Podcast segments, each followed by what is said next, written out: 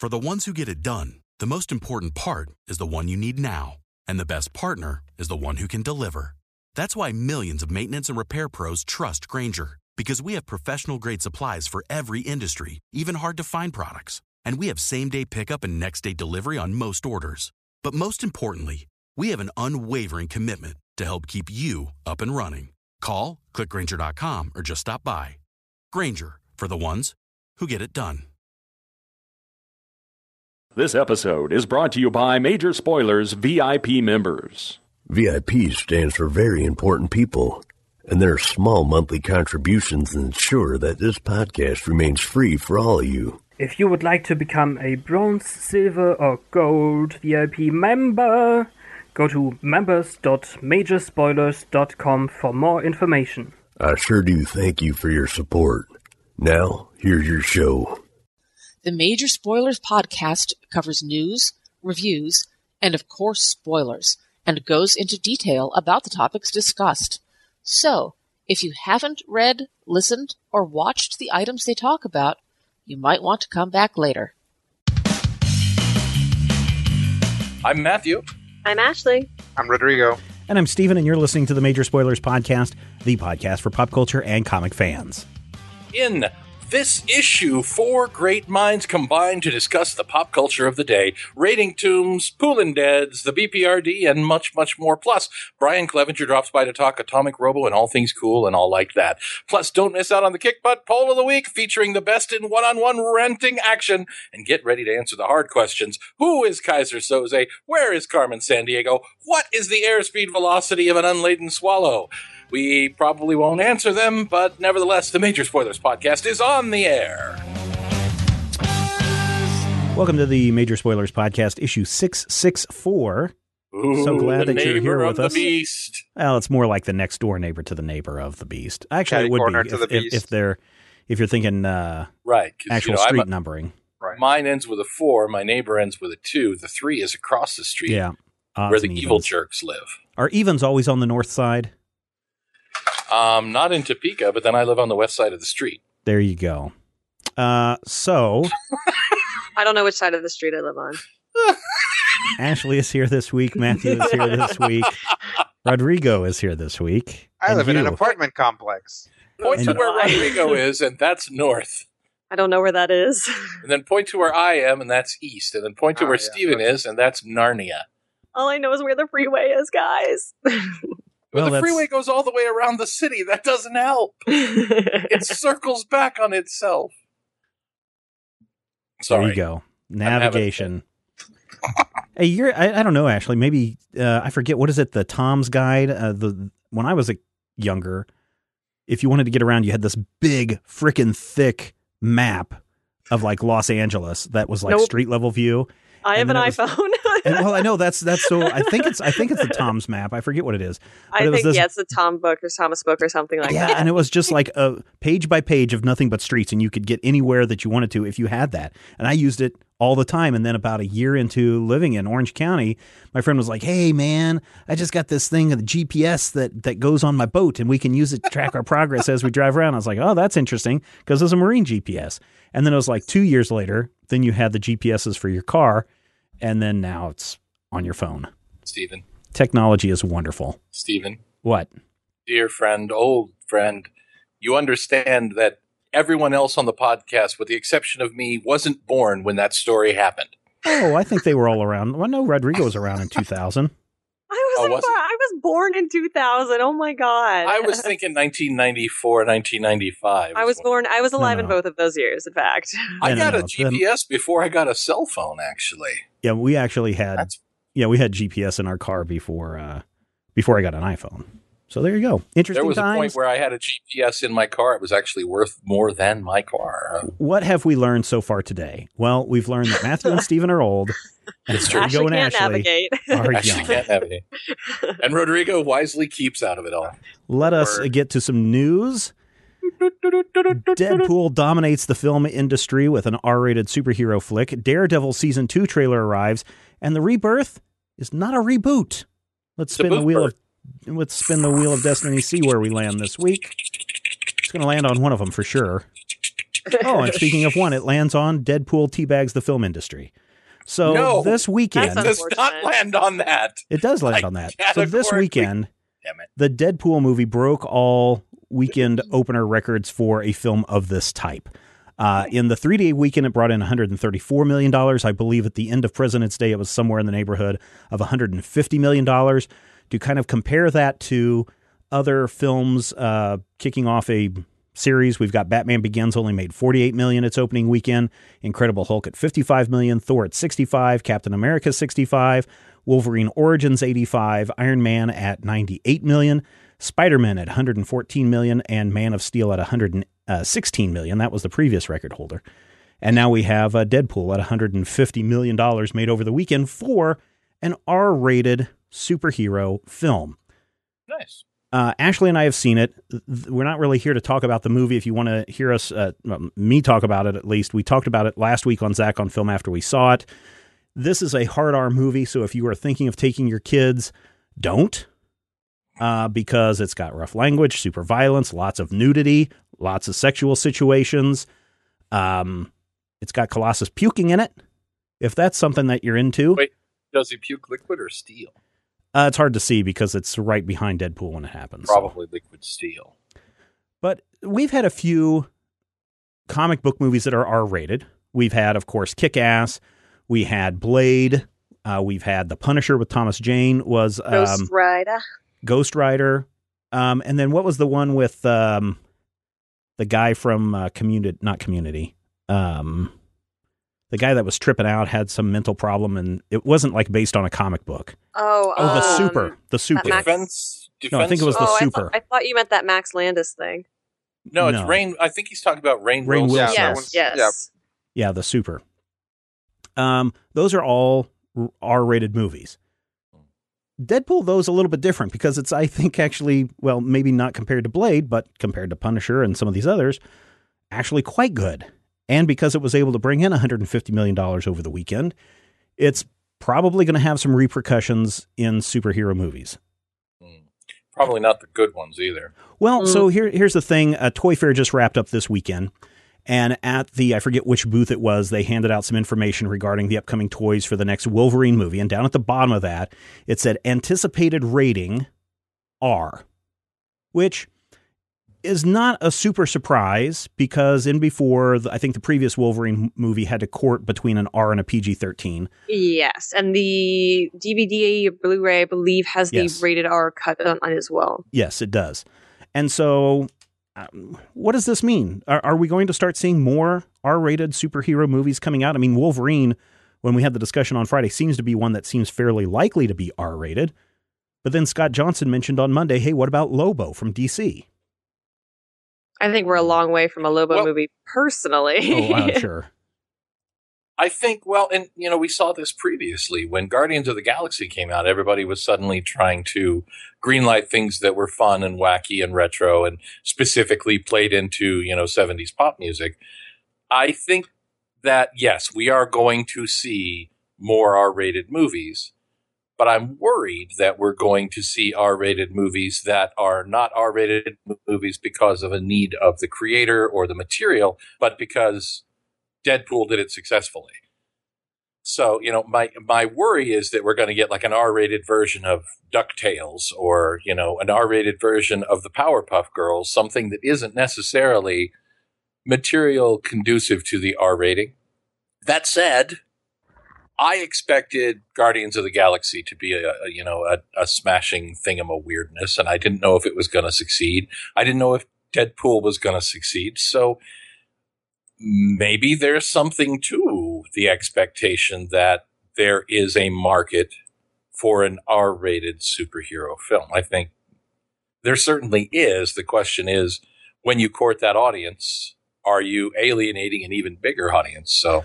Well, Rodrigo, I think Oh. we've we've kind of seen that, right? I mean, uh, even before the movie was released, there was a woman who was trying to get a petition going because she wanted her eight year old son to see this, and they're like, "Please re-edit this down to PG thirteen," which means I could take my eight year old son, which again doesn't make a whole lot of sense. Eight and thirteen, that's about a five year difference according to my maths.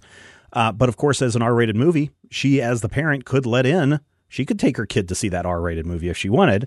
So Matthew brings up this question, Rodrigo, as now that it's happened, have we un- have we opened up the floodgates, and will we start seeing this all over the place with properties that probably don't need to be R rated? Well, not necessarily. I mean, it could certainly happen. Um, definitely, um, you can you could start seeing studio meddling now in the opposite direction for what we've seen before. You know, before we've had movies that should have been R rated, like maybe the Wolverine spin offs, Spawn, Mm. things like that, um, that ended up being PG 13. Um, and probably should have would have benefited from being R rated movies. I think personally, what Deadpool's success tells us is that we are right on schedule. Um, you know, superhero movies um, exploded, you know, uh, you know, uh, several years ago. And now we're getting to the point where the exploration of the genre takes us right to Deadpool. The interesting thing about this genre is that um, there's a huge amount of source material to draw from, right? You, they're like, oh, let's make like a wacky killer guy. Well, that's Deadpool. It's like if they wanted to make, be like, okay, well, we want to market something specifically only to like pretty, pretty princess type girls. There's actually a handful of superheroes that you can do that with. Let's target this specifically to like aging comic book nerds. Let's target this specifically to housewives. Let's target this. I mean, you can find a superhero that fits that niche, and Deadpool is at the right place at the right time as the genre continues to expand. Um, in a lot of ways, we're coming back around. It used to be you couldn't make a superhero a straight superhero movie, right? You had to make something like Mystery Men. You had to do something like um, The specials. the specials, you know, that sort of thing. You know, in a lot of ways, those movies kind of paved the way, at least special effects wise, to our modern superhero movies. There were like those tryouts for what you could do with superheroes while still being like, but it's a joke. It's a joke, you guys, because superhero movies are stupid and they never work until they did. Now it's getting to the point where we can actually circle back around and have a straight but funny superhero movie.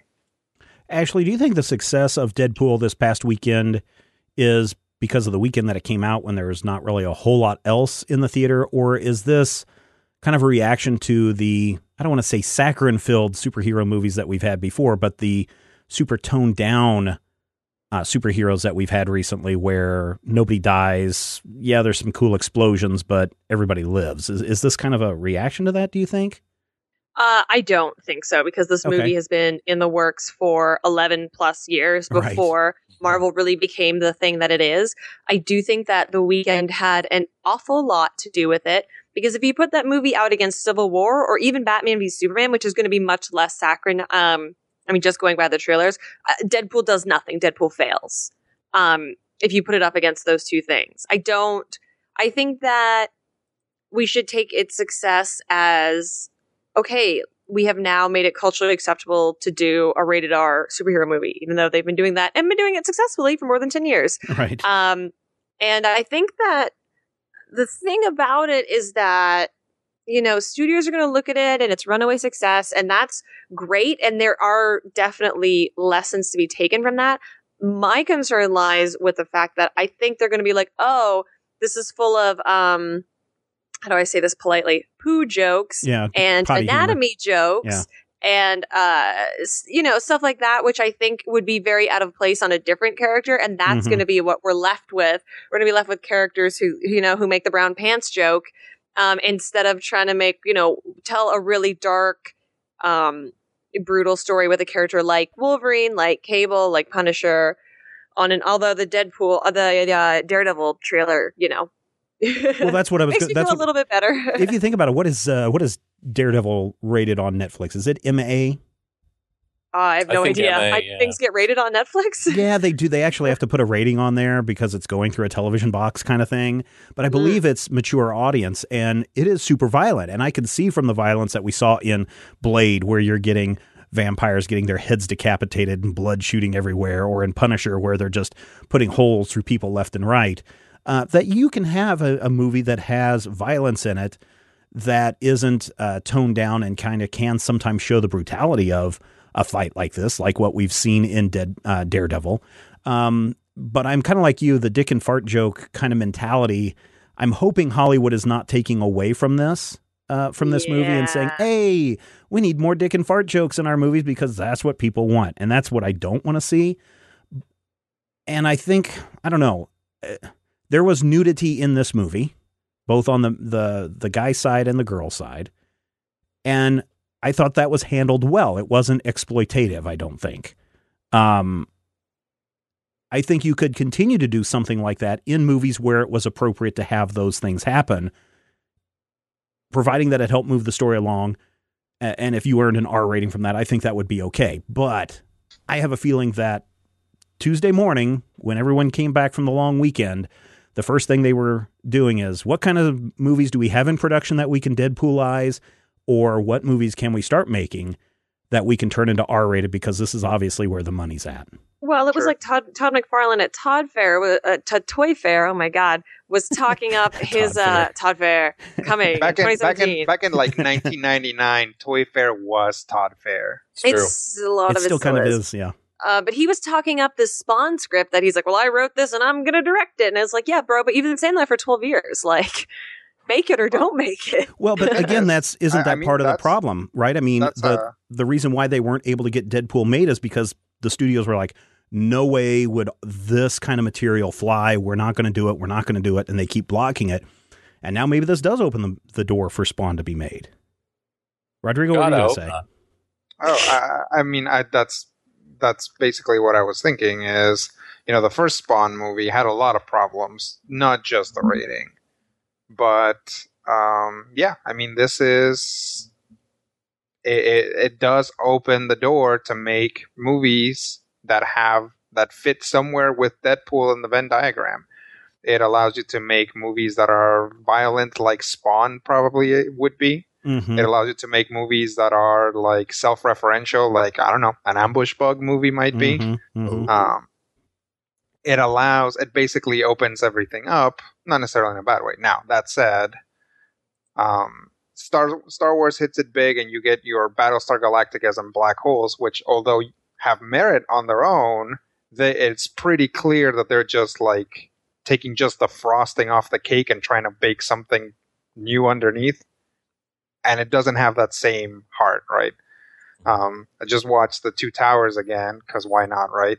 And it's like you think about like all the media that spawned from Tolkien, and it's like, what are they copying? Are they copying the um, giant uh, or like all the character building? Are they copying the giant, thorough world building and history of the world? No, they're copying elves and dwarves. Elves and dwarves arguing with each other. Well, sometimes they're just copying the giant spider as well. Sure, Sometimes sure. any given thing. that. Let's make it into a trivia uh, trio. Of Oh, tri- tri- trilogy. Yeah. Sure, no, absolutely, and and that's the thing is, um, i- i- in a lot of ways, media generators are going to look at it and get not necessarily the wrong message off of it, but they're going to say, how can we monetize on what could potentially be a fad as quickly as possible, or you know, something like that. Well, that's So, why I brought yeah. up. Yeah, that's why I brought up Lobo because Lobo seems to be a character that's very much like Deadpool, at least from the violent, uh, dirty, gritty, dick and fart joke side. They should Um, just they should just skip Lobo Lobo entirely and go for Lobo the Duck. Uh, but yeah, Ambush Bug is another one that could break that fourth, do a lot of fourth wall breaking, Mhm. uh, throw in a lot of self referential humor, which I thought Deadpool did a really good job with that kind of stuff. Um, but yeah, I mean, Deadpool was a was a good movie. If you're into that kind of stuff, check it out. Don't take your kids. but I'm just hoping that everyone has a level head coming back uh, for their for their Tuesday meetings and uh, doesn't just say everything's going to be R from right, right on Yeah, uh, because going forward. that's what Hollywood is known for: level heads. honestly, you know what I'm really surprised about is that, that? we haven't seen, and, and this could, my, maybe this will be my prediction about where this is going. We haven't seen a lot of optioning of all that stuff that came out that was very similar to other properties, like your, um, The Pit, The Creech, you know, those kinds of guys. It's like, it really seems like some Good job. Hollywood studios, yeah, would jump all over those guys and just keep them in their pocket um, in case you know because it basically if you have the pit it allows you to essentially make a knockoff hulk movie that is already kind of grandfathered in so Mm. Good point. I'm I'm actually pretty surprised that we haven't seen more of that. Who was the pit? Is that Image or was that over at Top Cow or where was that at? The pit was Dale Keown uh, at Image. Okay. So that would probably fall on a who knows, it could have been something that Relativity was looking at before uh they had their issues. Or Legendary. I would imagine one of those two studios could probably pick Let- something up like The that. Linkativity. Yeah. Sure. Uh, okay. Anything else you guys want to uh, say or share about this uh, Deadpool movie as it re- relates to others going forward? I, I think it's an example of what can go right when a, uh, a an actor specifically is really, really, really attached to the material. You know, the last good example I can think of is maybe Peter Capaldi as Doctor Who, but it's clear that Reynolds wanted to make this movie and loved this character and loved the bits and pieces of it to the point where he was willing to stick around and be a part of it, even if it was going to be a massive disaster, which you got to give him props for. Oh, he already did the massive disaster. Yeah. Well, that's called, uh, true. what was he? What was he? Green Lantern. No, I meant X Men Origins Wolverine. X-Men Origins, yeah. Where he played Uh, Wade Wilson. I'm standing by Green Lantern. Well, you know, he did have he did have a heavy stink of poo, uh, of green poo hanging over him after that movie, and uh, this seems to have redeemed him uh, quite Did a you- bit. did, did, did, did- Yep. Yep, You had to, didn't I you? did have Good. to. You couldn't just walk away. No, I could not. Uh, listeners, you can head over to majorspoilers.com. If you want to check out some Deadpool uh, trade paperbacks, you can certainly click on that Amazon link, and that will take you to our Amazon uh, affiliate link, and you can buy all sorts of Deadpool stuff. You can buy some Lego stuff. If you are looking for a Lego Deadpool, there was actually a Lego Marvel Superheroes. It was one of their very first lines that featured Wolverine and it wasn't the Red Skull, which interesting now in the new sets they're call, calling him the Iron Skull. Um, But it featured Deadpool and Wolverine in Lego form. And if you want a uh, Deadpool minifigure, it's over there at Amazon.com. Doesn't cost you anything extra. A little bit comes back our way and allows us to do uh, really cool things like our reviews. Uh, so this week, Matthew, why don't you kick us off with The Shield? This is a The Dark Circle Shield. comic. It is Archie Comics Dark Circle. Um, I went looking to try and find when the Shield one came out because I know I reviewed it for major spoilers. Yes. uh-huh. But I, I, I started looking for it and started calling it in May of last year. And I want to say it was at least like maybe August, September. Does that sound right? Maybe. I couldn't even find it because, well, frankly, I got distracted by something shiny. But The Shield number two from the Dark Circle came out this week. And Looks like October is when uh, Shield number one came out. Shield number one came out. It was delayed, and I, I believe that there were some some creative. I don't know if it was writing or arting or what, um, but I felt like the Shield one was kind of worth the wait. When we get into the Shield number two, written by Adam Christopher, Chuck Wendig, art by Drew Johnson and Ray Snyder and Al Barrionuevo. Well, okay, so this issue picks up where the last issue left off. Our main character, the Shield, although she doesn't know it yet, is being hunted down by some strange, uh, shadowy, shadowy government agency. And at the same time, we are seeing the flashbacks of apparently her active in the actual time of the American Revolution, the early 1770s.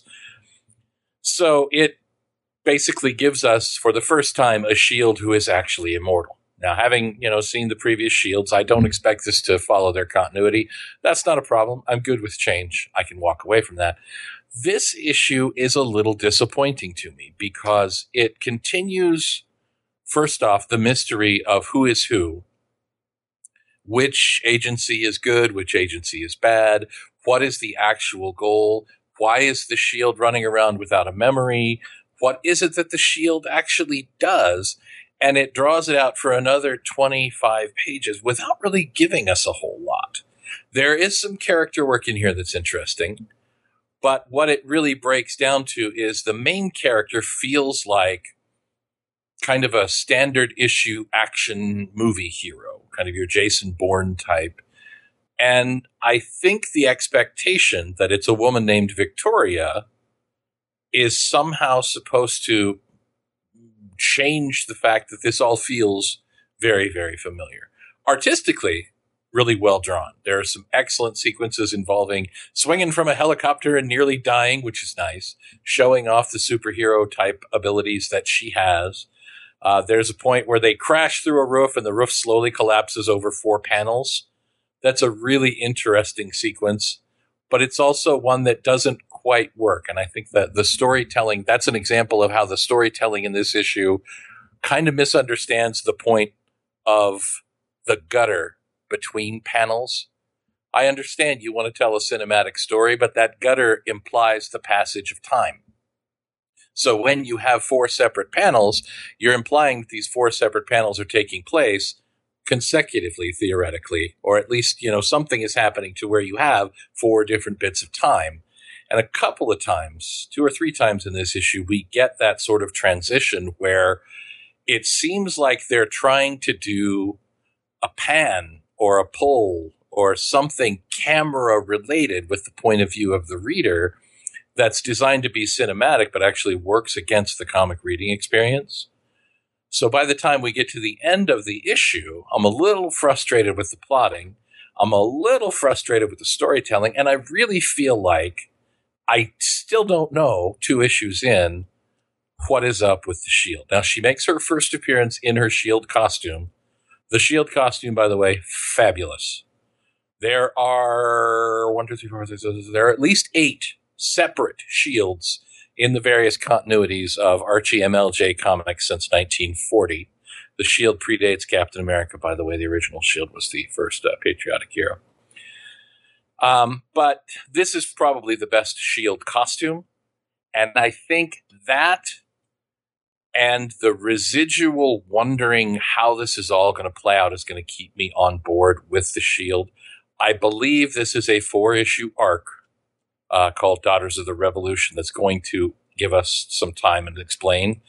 So I'm going to give them at least a couple more issues to give us something. But this issue of the Shield really, really strong art overall. Two slices of meatloaf for me, kind of a frustrating issue, and one that I did not like as much as number one. And I'm hoping that they can recover from a you know a bobble. It's it's one of those things that you see a lot, especially in a book that you have a four or six issue arc. You start strong.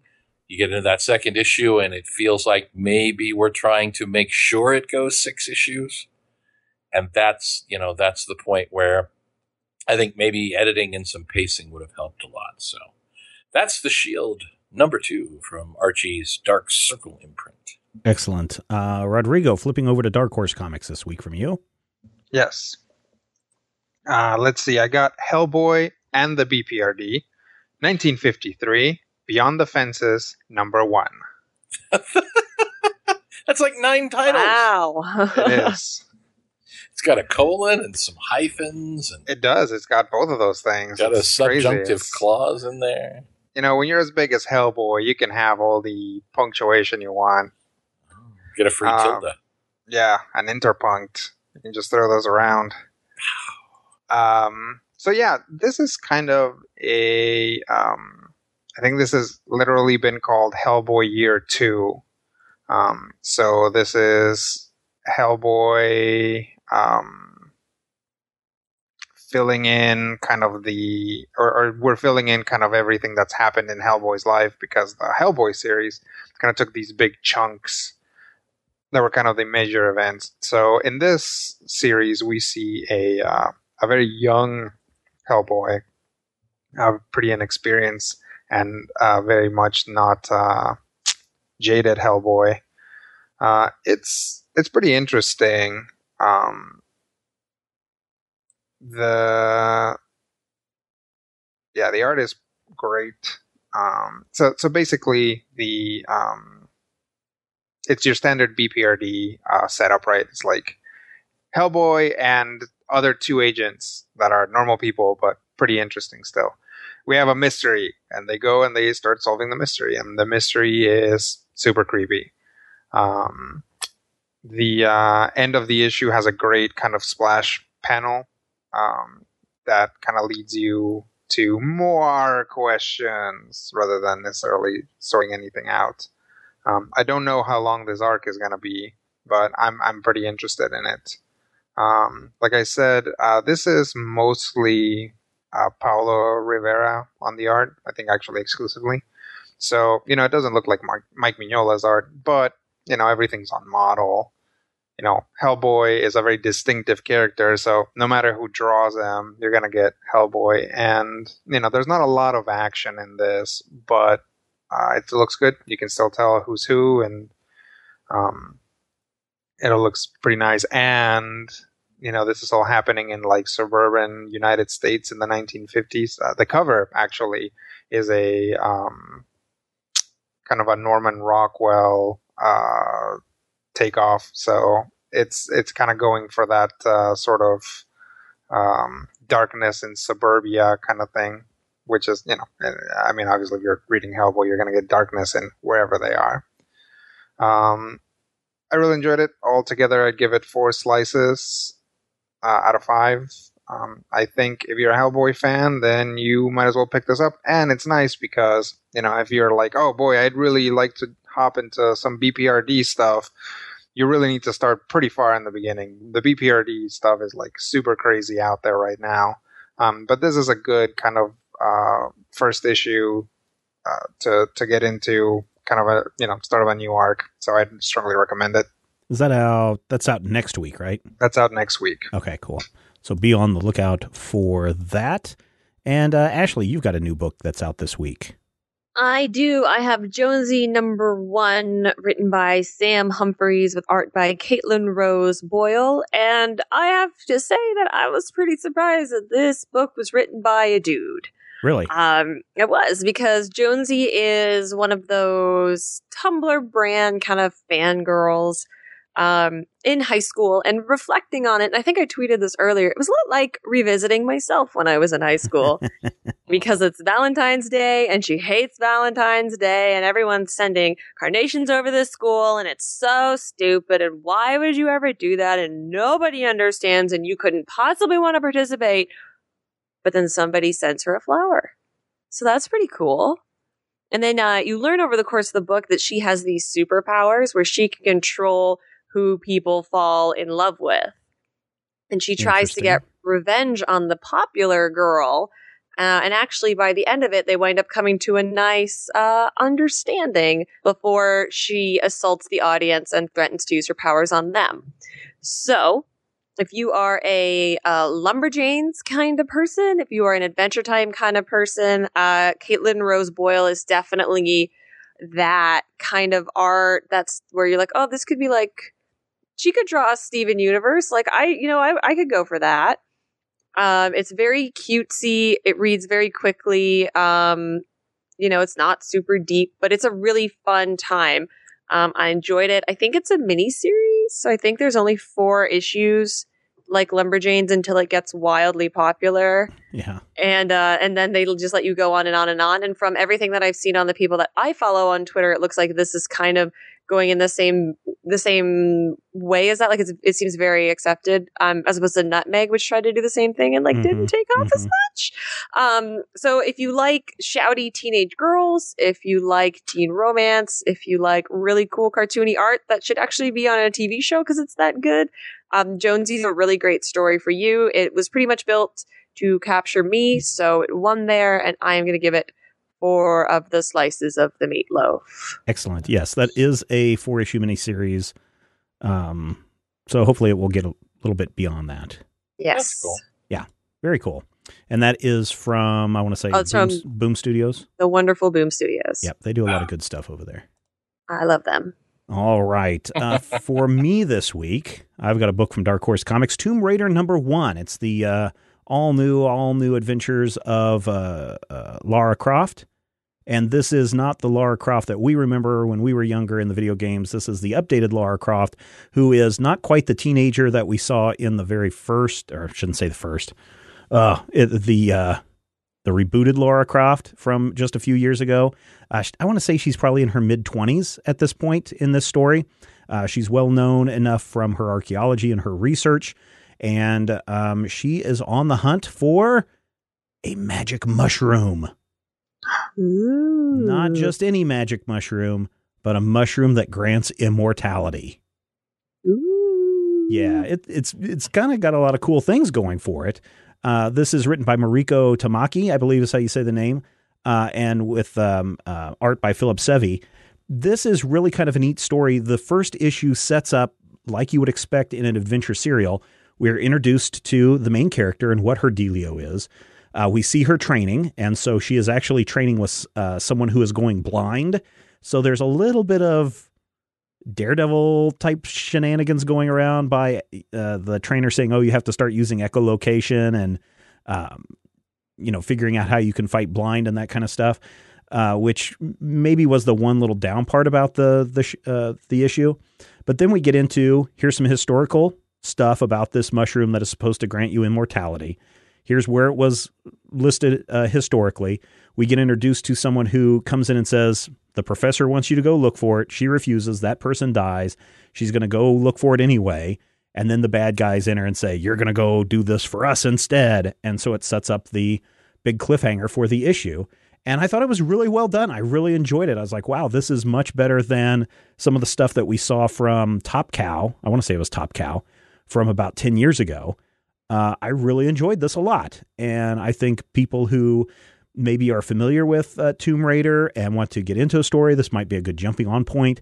If you're someone who's never read a comic book before, but you are a fan of the video game series, this is definitely something that you want to pick up. And uh, I'm giving it a thumbs up. I really enjoyed this a lot. I, I'm giving it four out of five slices of meatloaf. I thought the art was really good. I thought layouts were really good. And I really just dug how we're dumped into the world of this character. We don't need to explain a whole lot, but then we create a perfect treasure hunt setup uh, in the second half of the book. So it was very well done. So go check it out. It's out this week. Tomb Raider number one from Dark Horse Comics. So there you go. All sorts of reviews from us. Thank you, Ashley and Rodrigo and Matthew, and a whole bunch more reviews over at majorspoilers.com. While you're over there, eh, why don't you uh, go check out our friends Tweaked Audio? Tweakedaudio.com yeah. is the place you want to go. Mm-hmm. They've got some really cool earbuds and other things that you might want to be checking out going forward. Oh, they looks like they just ooh, look at this. They just introduced the what is it called? The Hegon H E G O N E Sport Earbuds. Thirty nine ninety five. You can they they look great. They look really soft. Here's the nice thing about tweaked audio uh, headphones. They look great. They sound great. And best of all, instead of paying the 39 bucks that they want you to pay, you can get it for 30% off when you use the checkout code MAJOR, M A J O R, at tweakedaudio.com. So thank you, Tweaked Audio, for sponsoring this episode of the Major Spoilers Podcast. I have to look in uh, more into these sport earbuds. Yay. Hmm, neat and interesting. All right, the reviews are done. Shout out to Tweaked Audio is done. Let us get Yeah. to the major spoilers poll of the week. Poll of the week, week, week, week. So week, this week, comes from our friend Silver Gray. He has the question about who is the geek rant king? Is it Max Landis or is it Kevin Smith? Now, we've uh, many of us have seen Max Landis rant on um, Superman, the death and return of Superman. We've seen Kevin Smith rant and talk about all things Batman and Superman before. But of the two, who is the geek rank or the geek rant king? Ashley, why don't we start it with you? Uh, You can answer it from either question perspective. So, All right. Well, um, it took me a long time to come up with a nice answer to this. Um, so I consulted Jason Inman. Okay. and um, yeah. So I think that when Max Landis talks about things, you can tell that he has had an incredibly privileged upbringing. mhm. And I think you can tell that when he writes. Um, I don't think that's interesting. And I think it doesn't make his rants very interesting.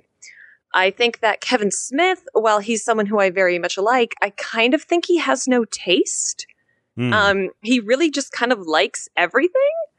Um, or at least publicly. So I would like to write in Patton Oswalt Ah, based okay. on his Mm. performance in Parks and Rec as Yeah, the yeah. person whose geek Yeah. rant I would like to listen to. All right. All right. Good answer. Uh, Rodrigo, what about you? Who is the geek rant king, Max Landis or Kevin Smith?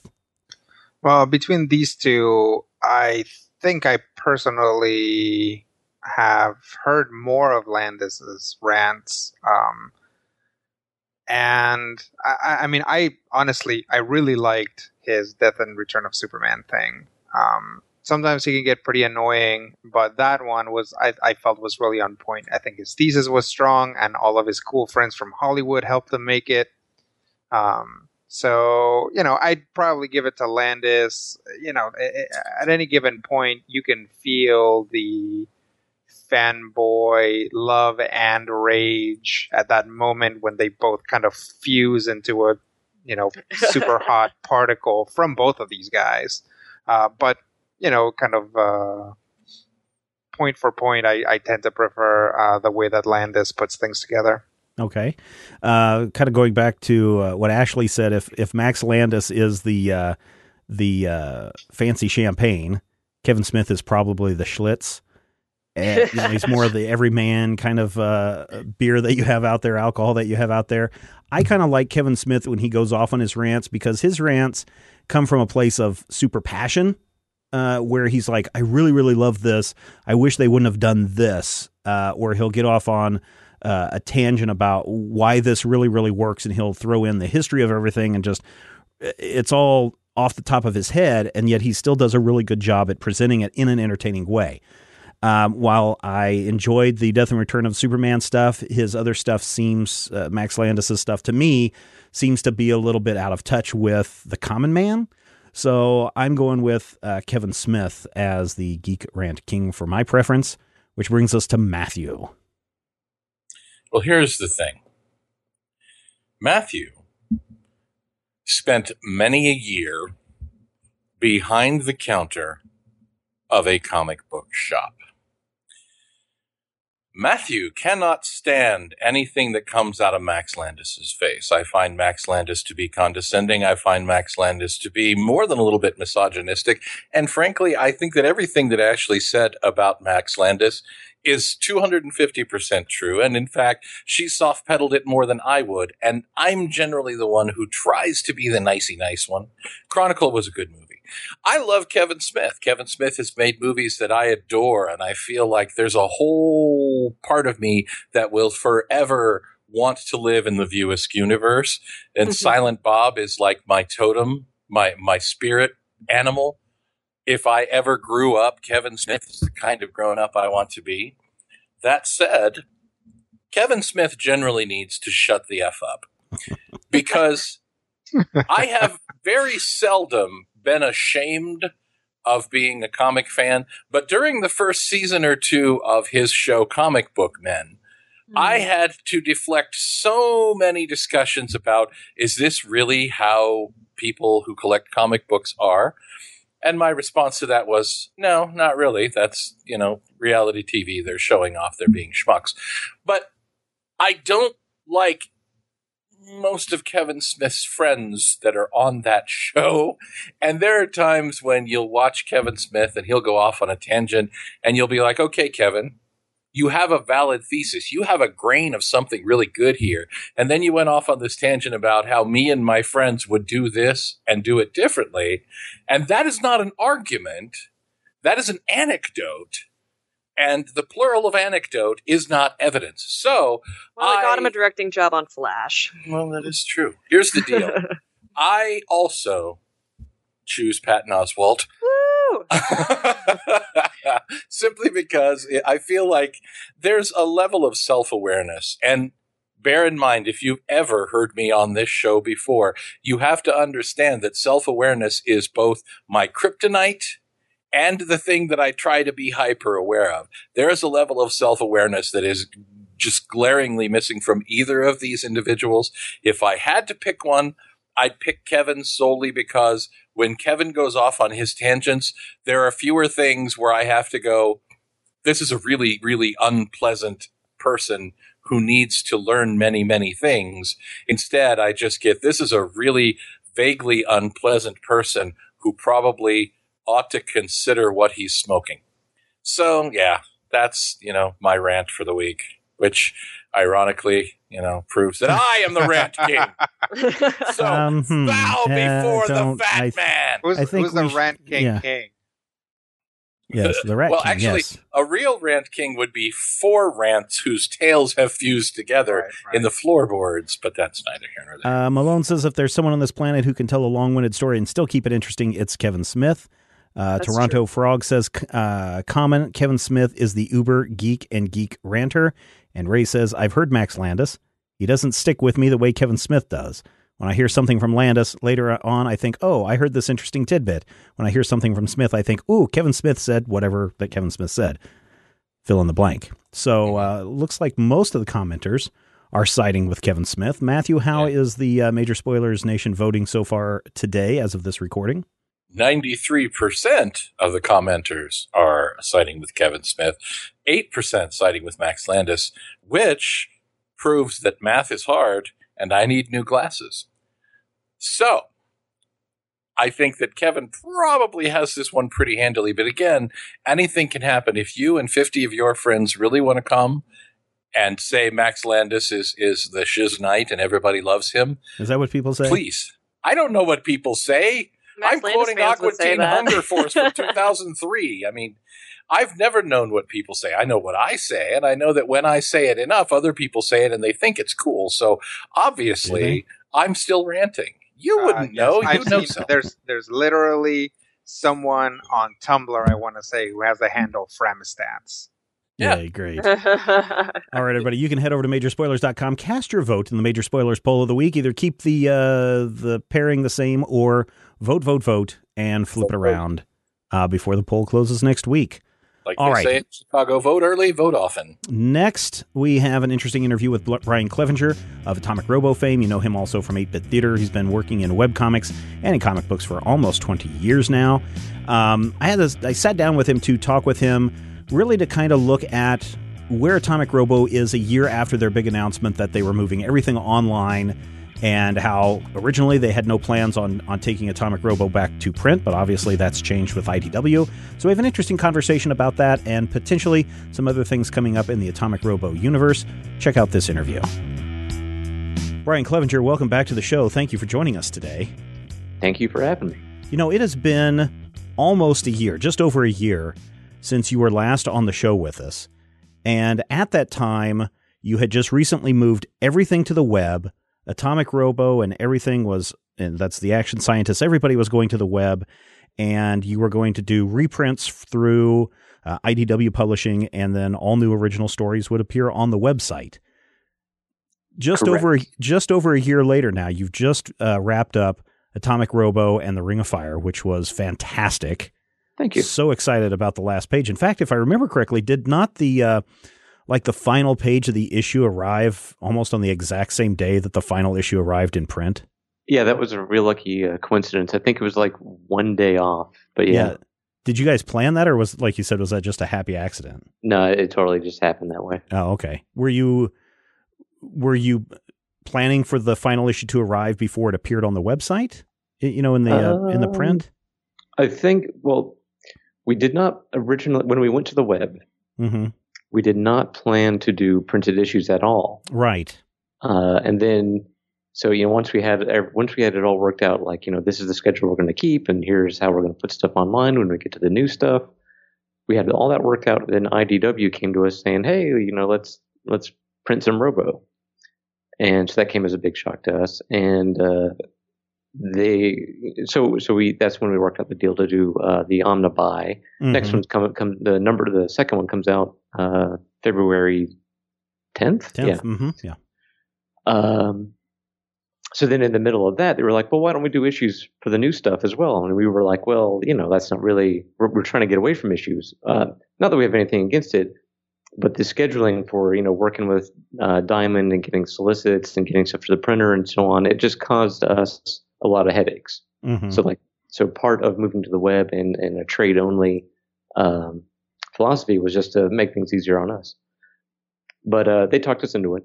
So, um, because they were like, well, because we, we figured out how we could minimize how much trouble the, the schedule would be for us. Right. Uh, and it's still it's an ongoing process. I think we, we've got a, a new system for Volume 11 that will be even easier. But anyway, uh, so the, the release of the very final issue kind of it went forward some, it went backward some. So it just kind of worked out that uh, it, it was released right when we ended online which was a nice touch after all. Yeah. Now a year ago, that was not the plan to to have the single issues, as you said.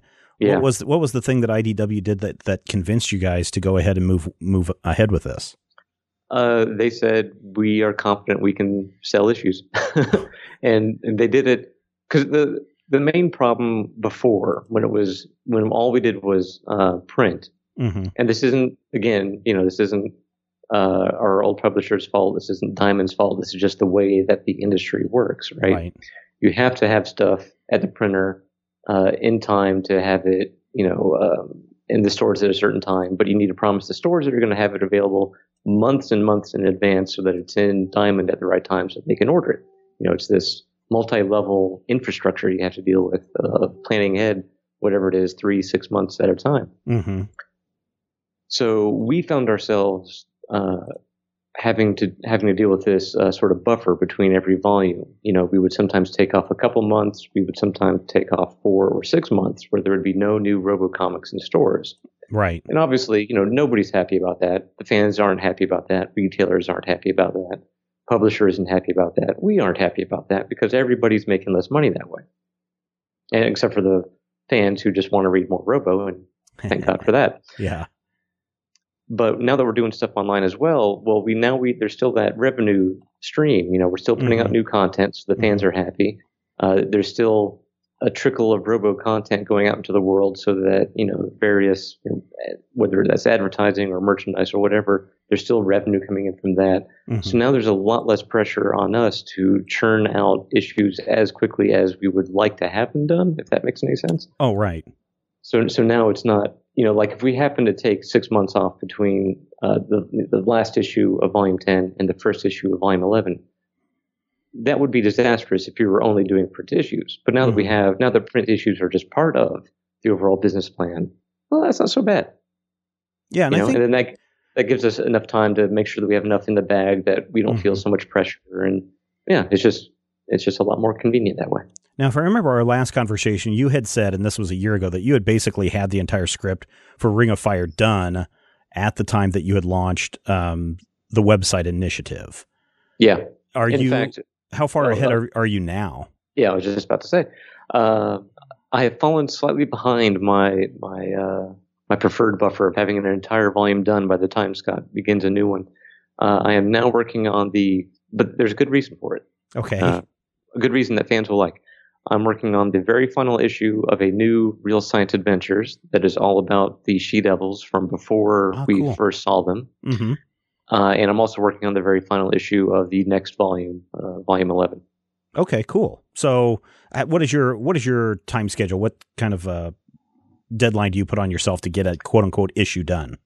Uh, for, uh, just one issue. Uh, you know, it really depends. Sometimes it can, when it comes to Robo, it can be belted out in a week or a month. It because there's so much research involved in all of them, Mhm. uh, both for like science or, and sci-fi stuff and historical stuff.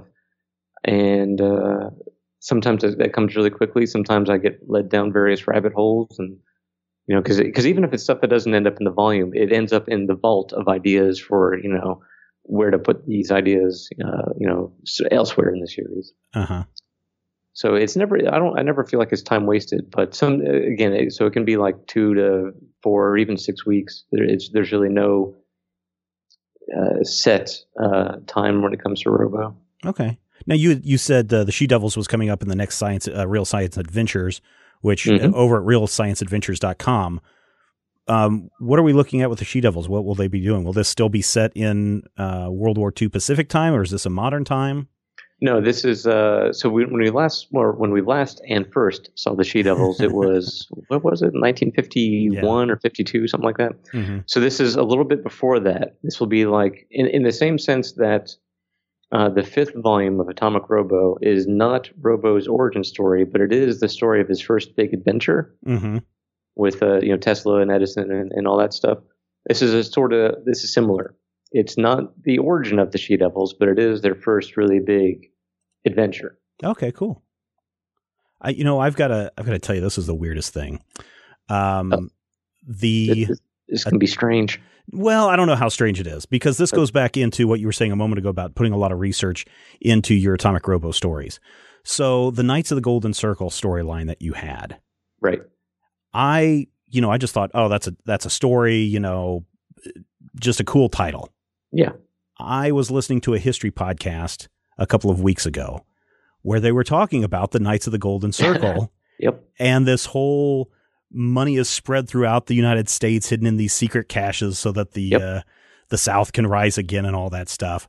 And I was just like, "What?" It just kind of blew my mind. I mean, uh, because I don't remember too much of that part being into uh, the story. Uh, no, there as much. with yeah. If we can diverge and talk about Volume Nine for Yeah. a bit, yeah, there there was a lot of drafts of that one. That was the hardest one to write because we had there's so much going on, uh, whether or not it's even apparent to the reader.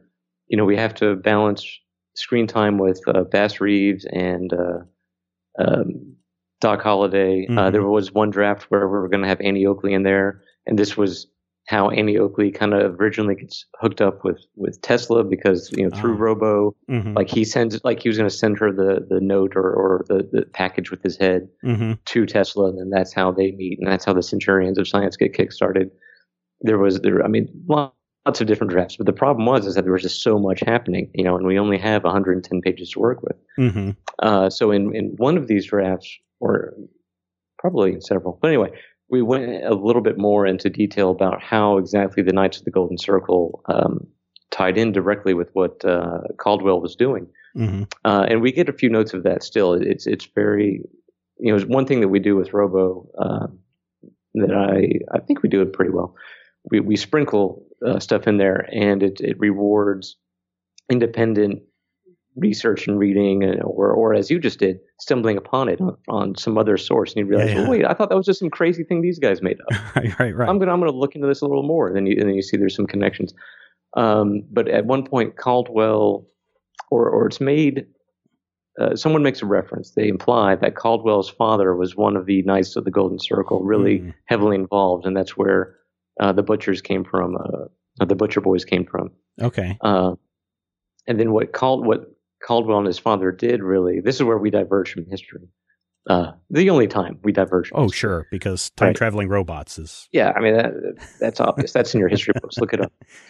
But uh, so what? What in history? It's this really pathetic group, right? It's just Right, these right. these losers who can't get over the fact that the South is not going to rise again. Blah blah blah.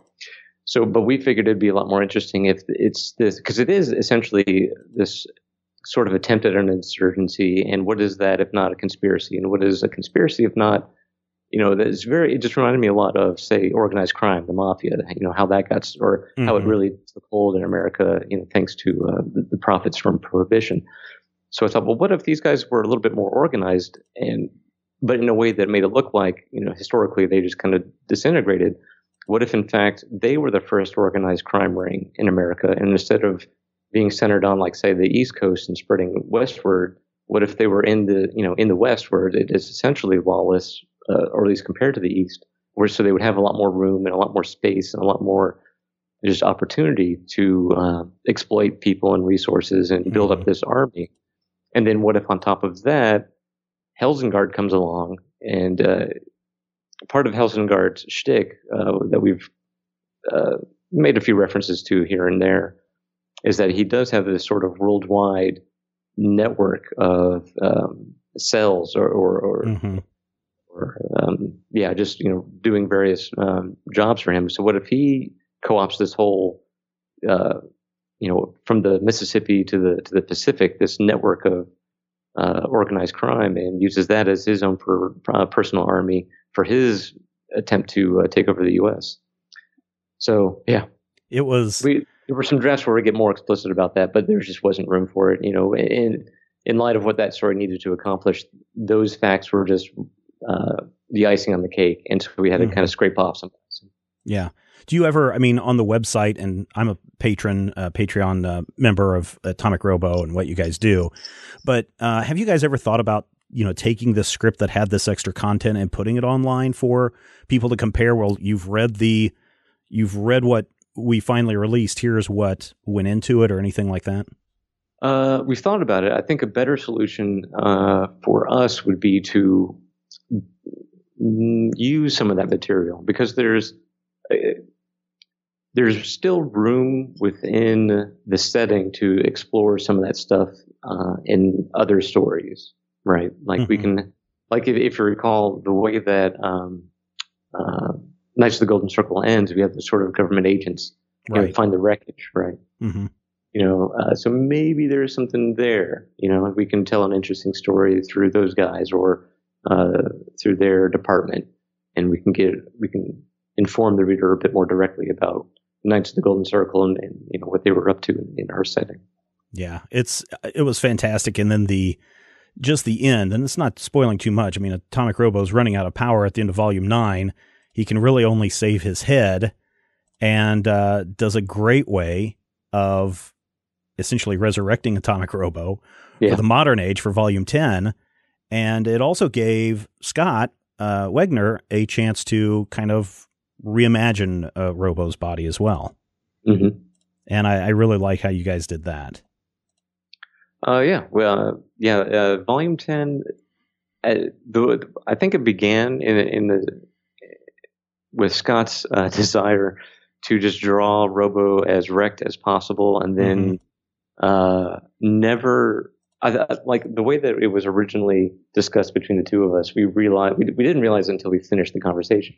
But like Robo was not fully recognizably human and or humanoid until the last issue. Like up until that, he was a head in a box or mm-hmm. a head on wheels or hooked up to a battery, or there was like a, a T cart that was motorized at one point. Yeah, like just really pathetic, you know, because because that'd be funny, you know. It's a lot of funny visuals but then you see, you know, and, and, we had a lot of fun, you know, spitballing that, that concepts. But then once you start really thinking about how to tell a story like this, you know, readers are not going to like Robo being like that for that long. Mm-hmm. Uh, even if even if we pull it off, even if it's just really entertaining, it's going to be hard to draw him into panels where he's only two feet tall, right? Yeah, yeah. He has to share space with other characters having a conversation.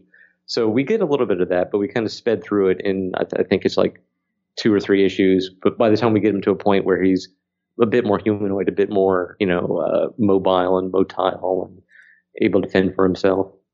Yeah. But, but yeah, that was a lot of fun for Scott to, to design these different evolutionary stages of, of Robo, if you will. The other thing that, again, we've talked about this before, but the other thing that I think is fantastic, and, and volumes 9 and 10 are a perfect example of this. Volume 9, you're telling this Old West classic shoot 'em up tale and then yeah. volume 10 it's like bring on the giant rubber monsters and let's yeah. uh you know let's let's just beat the crap out of tokyo and stuff and I, I, like that you're able to jump from topics and times, science fiction and real uh, science, and, and, mix that all together. I think that's one of the things that attracts me the most uh, to this series, and I, am guessing a lot of other fans as well. Uh, yeah, and you know it's it's a big part of why there are you know upcoming eleven volumes. Um, it keeps us interested. You know, it's mm-hmm. never anytime, just just about when we get done with the volume, we're like we're really ready to to do something different. You know, to change the tone or to change the setting or whatever. There's always going to be that recognizable robo tone to it, but it's going to be variations on that tone. You know, there's always going to be that humor. There's always always going to be that that action, that adventure. But every one is is very distinctly its own thing. You know, like as you said, Volume Nine reads very differently from Volume Ten, and mm-hmm. they both read very differently from eight or seven or 6 mm-hmm. or you know in the in six and ten uh, you know the one with Alan and the one with uh, uh, Ultra that we just finished you know, those are very similar very conspiratorial right. very big action but even those two are very different you know mm-hmm. Mm-hmm. so what can we expect in Atomic Robo what is it the Temple of odd or ood uh, I think it's odd. We're, go- okay. we're going to say odd, and then maybe okay. that'll just catch on, and we can say that was that's real and official. Okay. Um, so yeah, this one takes us back to it, this one takes place almost immediately after uh, the very first issue. Ah, okay. Uh, from the from volume one. Yeah. Uh, so Robo, you know, he he did that mission for the United States military. Uh, so we catch up with him literally as his return plane is landing him, you know, back at the base that he had to go to to you know do with this mission. And it is essentially the story of what the next mission is going to be. Uh, and he did not agree to do a next mission. So, so there, there it is. Wow. And yeah. when are we expecting this to arrive? Mm, I think it's going to be March. I think it's going to be late March. Okay. So Uh, the print issue, the print issue will be out later in 2016 okay, um, as part of our, uh, you know, like we discussed before, Mhm. our way of figuring out how to produce content without killing ourselves on, on print deadlines. But uh, right. yeah, the, the web version will be out in, I believe it is going to be late March. So and in the meantime, you're running some of the um, the previous material. I think today we saw one final bit from. Um, oh, I forget which which one this was. Uh, Uh, that was City of Skulls. ah, right, right. And so, are you just going to do that until the next one comes up, or is there going to be a holding pattern, or what do you have planned in between volumes? Uh, we're, we're doing one more mini story like that. They're four or five pager. Mhm. And then uh, it's also going to be an older story that has been in print before, but not online, I don't believe. And then after that, we're doing an all new story. Oh, okay. Uh, this one will be 12 pages long with art by Tessa Stone, very Hmm. accomplished uh, web Mhm. artist and, and some print stuff. And um, then after that, I think that's when the first issue of the next volume pops up. Ah, cool. And so, what I mean, moving completely to the web, this was the whole new business model. How has the response been? Have Have you had the traffic and the response that you thought you were going to get out of this? Has this been somewhat successful, or would you like to see it grow more? I mean, obviously, we'd all like to see it grow more. Yeah, you, you know, the, nature of online traffic is that it's never enough, no matter what it is. right, right. But um, yeah, yeah, it, it's it's worked out very well. Uh, you know, Patreon's doing better than we ever imagined. Um, advertised revenue is, you know, we're happy with it.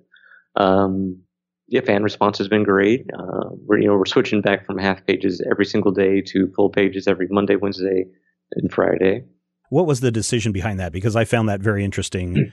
um, for a couple of reasons. Number one, because when you're reading the print issue, you can, if you've seen the online version, you kind of know where that split is on the page. Mm-hmm. and you can see where that kind of formatting and that's not just with yours i mean this is with dc and what they do with their Yeah, yeah. online initiative and those kinds of things um, but what was the decision to go from the half page to the um, to the full page Uh, you know, it was it was complicated. There was a, a lot of we never heard fan a fan reaction that was positive.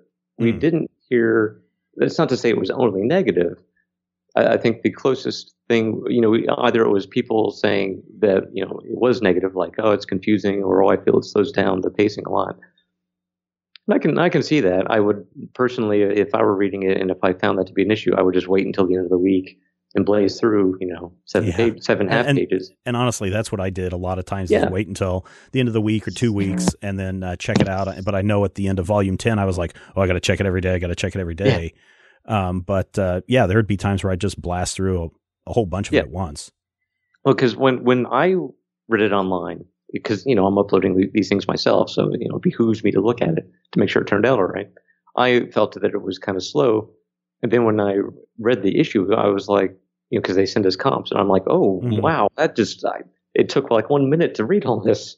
oh, like right, not that. I felt like cheated, but I was Mhm. like, where's the rest? Because the volume ten is so tense, you know, from the Mhm. get go. So yeah, they read very differently. Um, but also, uh, I I just write toward a full page, and I think that that certainly played in with the perception that the half page uh, felt confusing or slow, right? Because there's not Mhm. really like Scott would do, uh, you know, a heroic job on finding a good way to make that split happen in, in a logical way. But it was it, it was still artificial, you know, and Right. still. And I feel that artificiality does come across. There's only so much you can do to hide that. mm-hmm.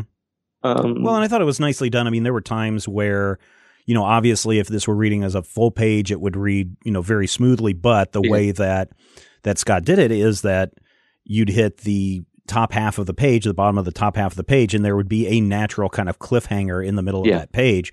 no, that- yeah, he did great job. Yeah, reading it on the web made perfect sense, and then when you read it in print, I thought it also made perfect sense too.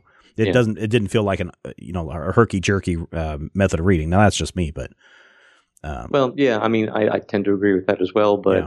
I mean, I, I could see the, I don't know, the, I, I can just see how uh, reading it in the half page because sometimes you know, I think people were forgetting that we updated on the weekend as well. mm, So I think mhm. they were they thought that they were more confused than they were. Like if you just hit back, you'll you'll see where you were. yeah, yeah. But um, I don't know. You know the the full page, uh, especially on Monday, Wednesday, Friday sort of thing. You know, that's very traditional for a webcomic. Um, you know, it, it's a bit more again, and I'm I'm writing toward that full page, so I feel like it's going to be a more mm, more satisfying chunk of narrative. You know, every Mhm. time you, you see an update.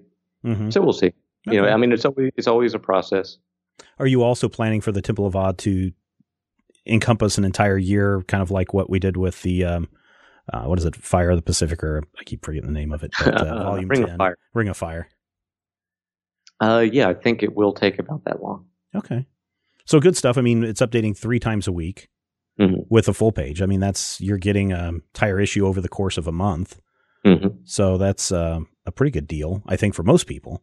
Um, what else is going on with Atomic Robo? I, I noticed that the Fate system is updating.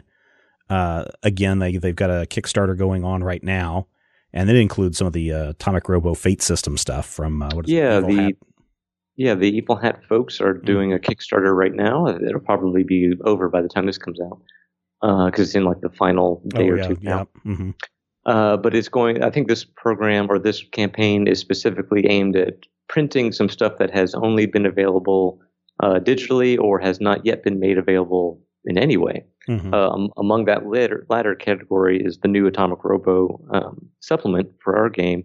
Uh, this one is all about Majestic 12, um, primarily focused on the era uh, just prior to and during the whole Ultra thing in Volume 10. Ah, But the way the rules are stru- structured, you could play as Majestic or a similar sort of you know super conspiracy thing in, in any era of uh, Atomic Robo. hmm Oh yeah, I guess I'm looking at the page right now. It's 23 hours to go as of this recording. So Oh, geez, yeah, it's been it's been over by a week, and they are 600 percent above their their goal. So yeah, they're doing all right. yeah. Uh, but are we going to see any more Atomic Robo stuff for gaming systems, or are we going to see the Atomic Robo video game? Are we going to see, Well, you- uh, you know, what, what do you have in the plans? we always hope for a video game, but nobody comes to us for it. The fools. I know, Uh, right? Well, here's the thing I was thinking today, and I don't know, and I, I know you guys don't probably want to talk about stuff that may be in the works, but Atomic Robo, the deck building game. Oh yeah, yeah, that would be fantastic. I, I think that there's, uh, you know, deck building yeah, games right now are so hot, and Yeah. Atomic Robo lends itself perfectly. No, oh, there's so many ways you could do this. You could do this from the perspective of you know different uh, conspiratorial groups or different Mhm. hero groups or different villain groups. You could do Mhm. this. Oh, don't get me started. so you've already thought about this then. Yeah, yeah. and uh, what about Atomic Robo, the animated movie? I know that there was a group working on that not too long ago. Uh, yeah, I think they finished their thing. That should be on YouTube. Uh, Okay. We're, we're talking with a different crew for maybe doing another little short, but we'll see how that goes. Okay, cool. Anything else that's that's going on with Atomic Robo or real uh, action science uh, scientists Um, that you can share or want to share? um, I mean, you're kind of your own publicity department now. I mean, when you don't have to worry about a print Yeah. arm or anything like that, you guys are pretty much free to talk about whatever you want, or Yeah, that you IDW can, I suppose. Yeah, IDW signed a contract, so they got to print us whether they want to or not. um, I'm sure there's there's got to be a loophole. That's too easy. Um, let's see what what else are we doing? Uh, oh yeah, so Real Science Adventures. That's our other website now. hmm Uh, so we've got the Robo stuff that's going to start updating, or that is currently updating Monday, Wednesday, Friday. Real Science Adventures is updating Tuesday and Thursday. So you're still getting five days a week of Robo. Oh, definitely. Uh, right now, it, that is running um, the Billion Dollar Plot, which is our one of our uh, Real Science Adventures volumes from a few years ago. This one is all about Tesla and his crew and hmm fighting some evil industrialists who are trying to usurp u- the United States. Yeah, I like Uh, that one. That was a good Yeah, story. that was that was a lot of fun to both to write uh, and to research. Uh, and then after that, that's when we start putting up the uh, She Devils one. And then after that, I'm not sure. I think the Kickstarter backers they they got to vote on what would what the next two or three would be. So we'll we'll see how that turns out. Cool. And any other Kickstarter, any other projects you you think of uh, coming up on on that front from the Uh, fundraising standpoint? Yeah, we're definitely going to do a Kickstarter in 2016. Okay. I don't think I want to say what it's going to be yet. Okay, Atomic Robo, the deck building game. I got it. uh, you know, I'm just I'm I'm really happy that the web initiative has been going as strong as it's been going. And it doesn't look like, again, with realscienceadventures.com launching and um and even volume 11 getting going on atomic-robo.com. Um, it looks like you guys are doing great. I mean, I feel personally, I feel that the brand and Atomic Robo is stronger now than it was two years ago. Yeah, I would agree. Uh, and I think, I think what you're going to see is um, more comics going for this hybridization approach, Mhm. you know, with an online, a very strong online presence and a print presence, because they do not really. The fear has always been that if you you know put any significant amount of material online, you know, oh the, the fans will get it for free, they'll never want to buy it. Right. And that is that is not how it happens.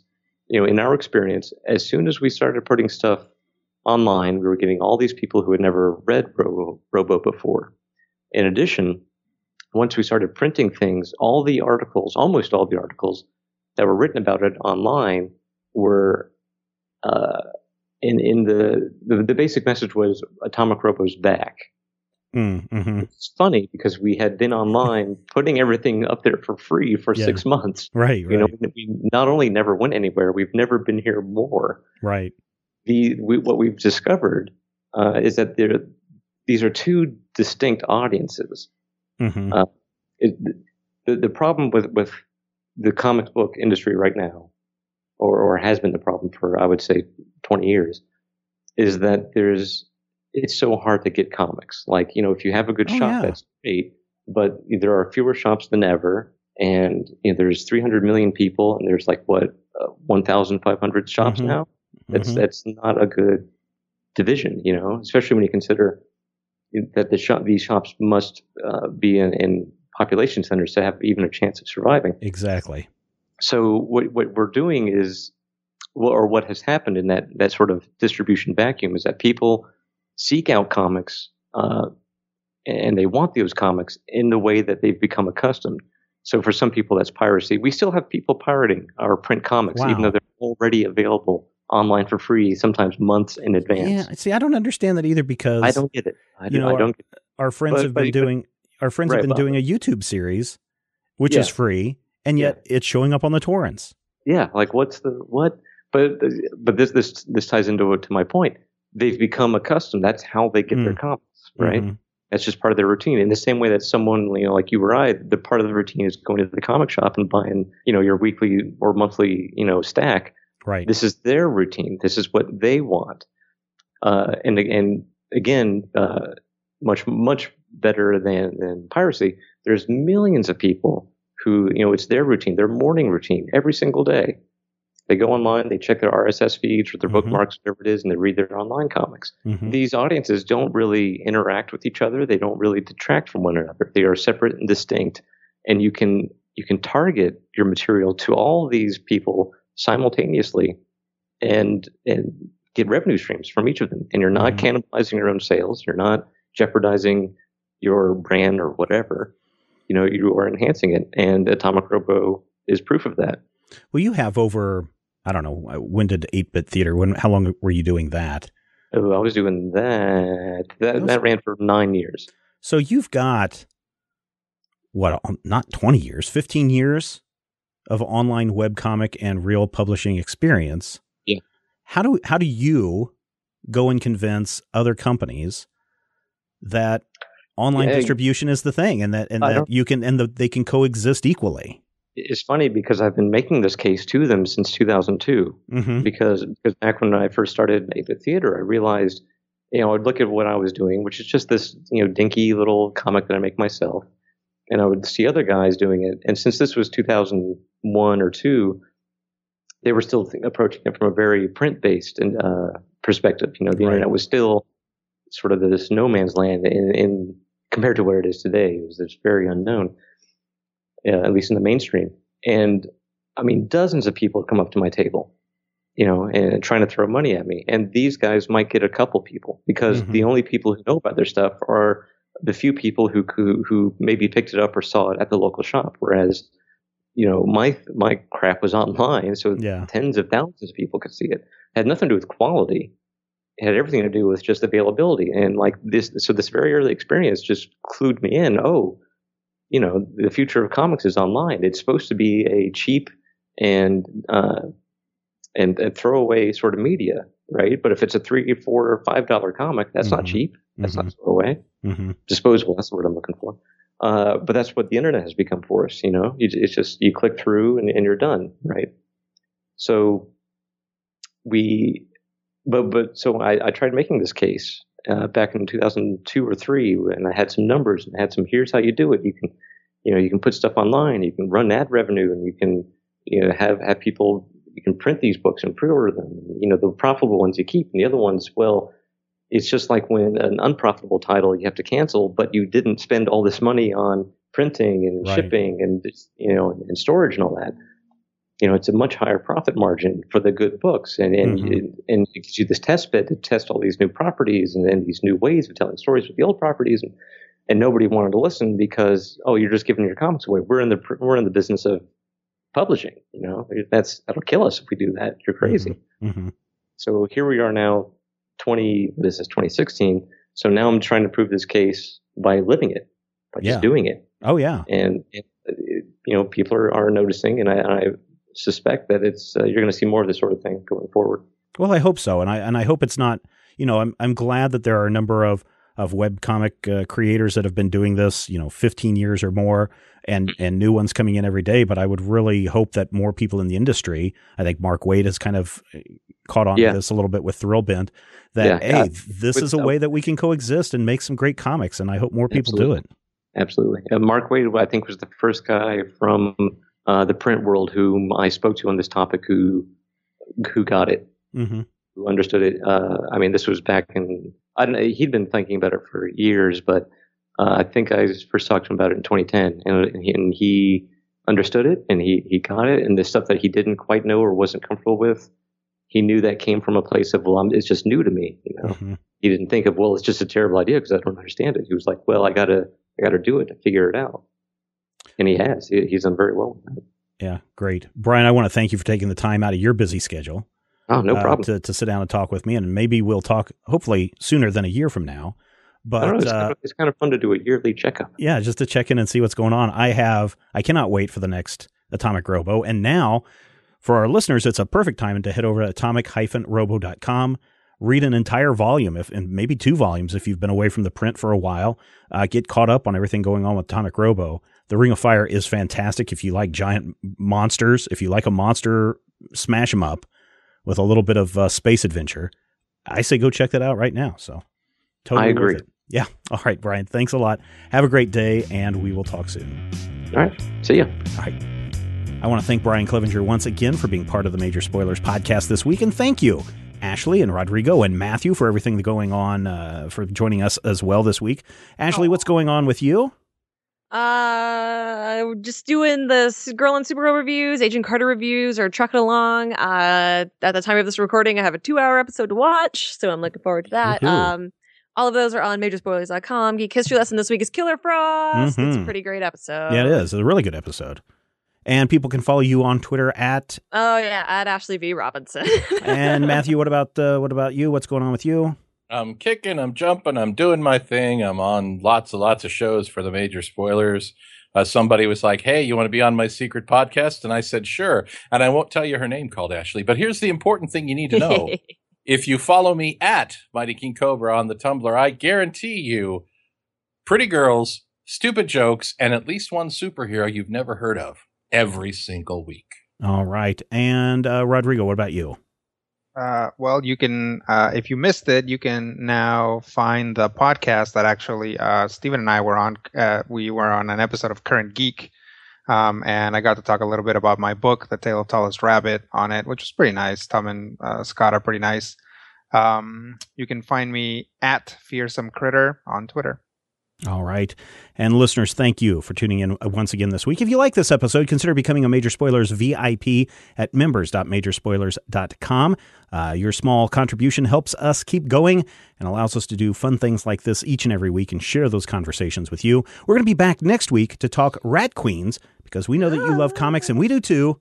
We will talk with you soon. I had the X-ray vision of a Superman, I could save a few bucks and stand around and read through the covers of the comics on the stand. But although every other page would be backwards, I suppose I could still read the evens and the odds. Well, I don't know. Guess I haven't thought this all the way through. Plus, as soon as the comic book store guy knew, they kicked my butt out on the corner. What a major spoiler! What a major spoiler!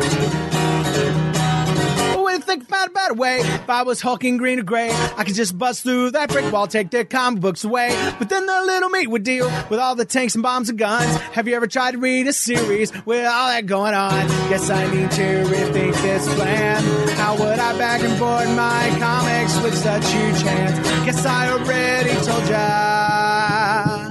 What a major spoiler! What a major spoiler! Yeah, yeah, yeah! What a major spoiler! What a major spoiler! If I'm Stark Raven rich like a man of iron, might not be surprised to find that I might actually have the heart cold to follow an entire storyline. But would I really even need to read up on all those escapades? I mean, who needs such distractions when your sister's such a babe? But the downside is such a beast. Being shot up in a fun bee in the Middle East with a gang sign throwing soldier. What a major spoiler! What a major spoiler! Yeah, yeah, yeah! What a major spoiler! Whoa, whoa, whoa, whoa! What a major spoiler!